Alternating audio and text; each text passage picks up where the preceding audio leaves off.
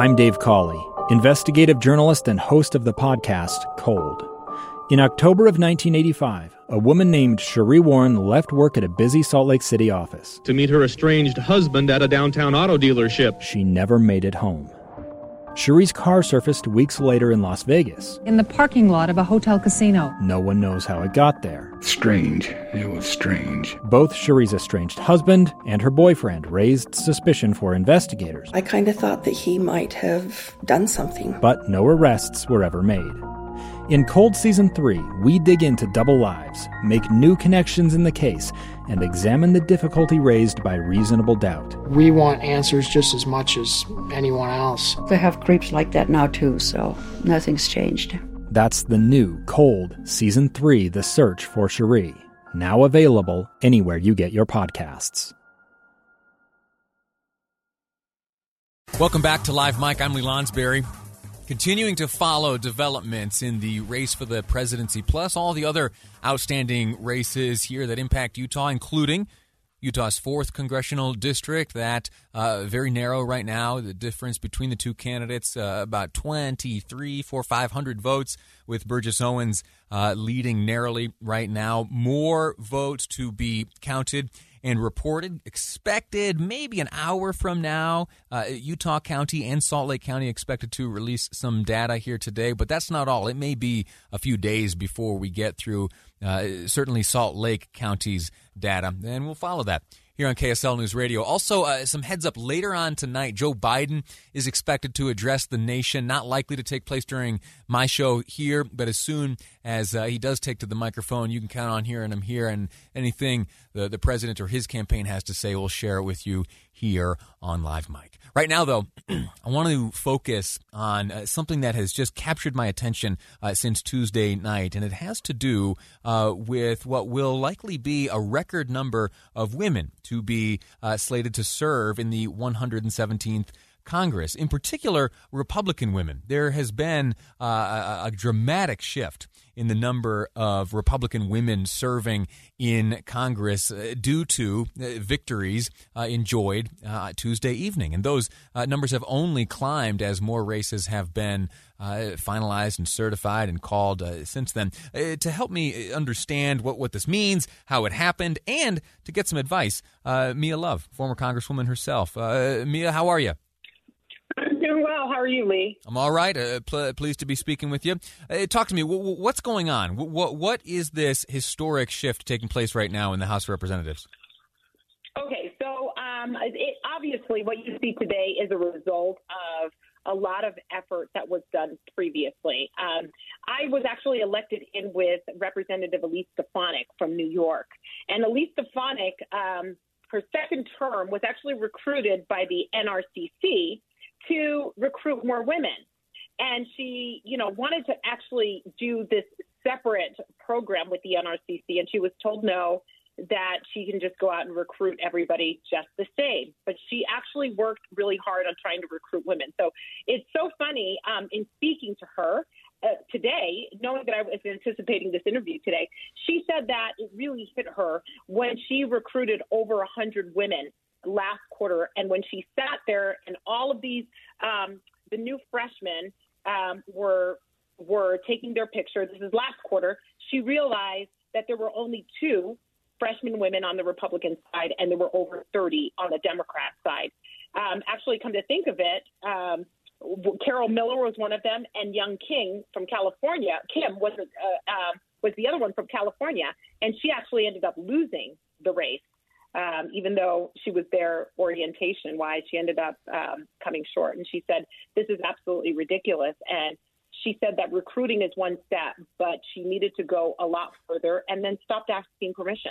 She said, I'm not going to ask permission to recruit women in the NRCC. I'm going to do it, and I'm going to make sure I'm not just recruiting, but I'm following through all the way to the end. And I honestly believe if it weren't for Elise Stefanik, these wonderful women, 23 Republican women, wouldn't be elected along with the 83 Democratic women. I want to talk about the follow-through and supporting through to the finish line, as you've described. But talk to me about recruiting. When you say recruiting, what does that mean? Someone is approached by an organization to say, hey, we think you ought to be in Congress. Well, what does recruiting look like when an organization or an individual is looking for someone to run for Congress? I thought it was a decision made by an individual. Here's what's really interesting.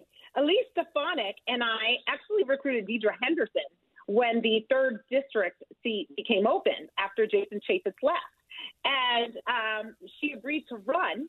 And that is, there you go right there. She was recruited to actually run. Most women, as opposed to their male counterparts, they don't just look in the mirror and say, hey, by the way, you could be the next congresswoman, or you could. It takes a lot of effort to get these women to run. And statistics will show that when applying for a job, men will look for filling about 50% of the requirements before they apply for a job, or women will see if they fulfill or if they meet 100% of the requirements before they apply. It's no different for Congress. It's harder to convince women to run for office. And so we recruit women, but the problem is we don't see it through. It's more than just recruiting. You have to help financially. You have to help with media. You have to help with communication. It's just following through. And she told me that she followed through, made sure that the NRCC didn't leave them on their own, that they were whatever resources or training they needed, which people, whether they realize it or not, really need to understand how to get their message across, how to communicate. So that's what I mean by recruiting. You go out and you can approach women and convince them to run, but it's got to be more than just that. Well, how about this? You have been in Congress as a Republican woman. There is a large group of them entering Congress or will be in the 117th Congress. What advice would you give them? I would first of all say to realize that everybody fought their way there. And you get there and you think that, oh, my gosh, you know, I was able to get through. It's best for you to lay low, learn, listen. You might learn something. You know, I made it my motto not to be a show pony, but a workhorse.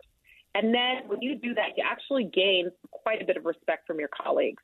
And that is a really good step in getting things done, being able to have people sign on to bills. Because if you go in there and you think that you are just you just made it through and you're just this number one person, and you know, no one really respects that. They really want somebody who's willing to put in the work, to show up at the committee meeting, show up at every vote, really earn their place there, and show that they can carry a bill. So I would say work hard. Don't try and, get those social media moments that may make you popular but may not give you the opportunity to actually get something done for the people in your district. Do you think that's a truth among members of Congress, those who are most present in the headlines, who have the largest social media followings? Are they less effective as legislators, or are there those who are able to balance that appropriately? You know, if you look at it, actually, if you look at the bills that were passed by people like Alexandria Ocasio-Cortez, they're not as much as people who sometimes, don't get into into social media a lot. Mm-hmm. It depends on what you want to be popular for, right? You could be popular for being throwing bombs, as they would call it, yeah. Or you could be popular with your district for getting things done. So there are a lot of people that have been incredibly effective, that have gotten so much done for their district, but you don't see them as the bomb throwers in the headline. So you have to decide what you want to be. And I can tell you right now that there are a lot of people in the House of Representatives that I can tell you aren't very happy on the Democrat side, that aren't very happy with the freshmen that are coming in, that are just kind of disturbing things. They want to actually get things moving and get things done. So, it depends on what you want to be popular for. So, yeah. Well, listen, thank you so much. Our time has expired. I wish that we could hang out here and chat for longer. I have plenty of questions to ask about this, but it's a fascinating development, some history being made. Mia Love, my guest, thank you so much for your time.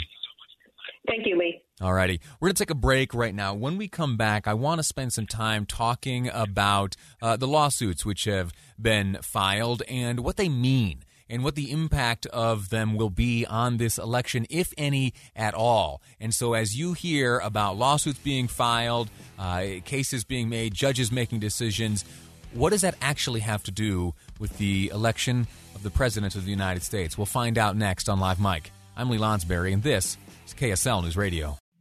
2 years ago, Americans watched in horror as a crisis unfolded at the Kabul airport. There's desperation and anguish. More than 80,000 Afghans have since arrived in America, but this story is still unfolding.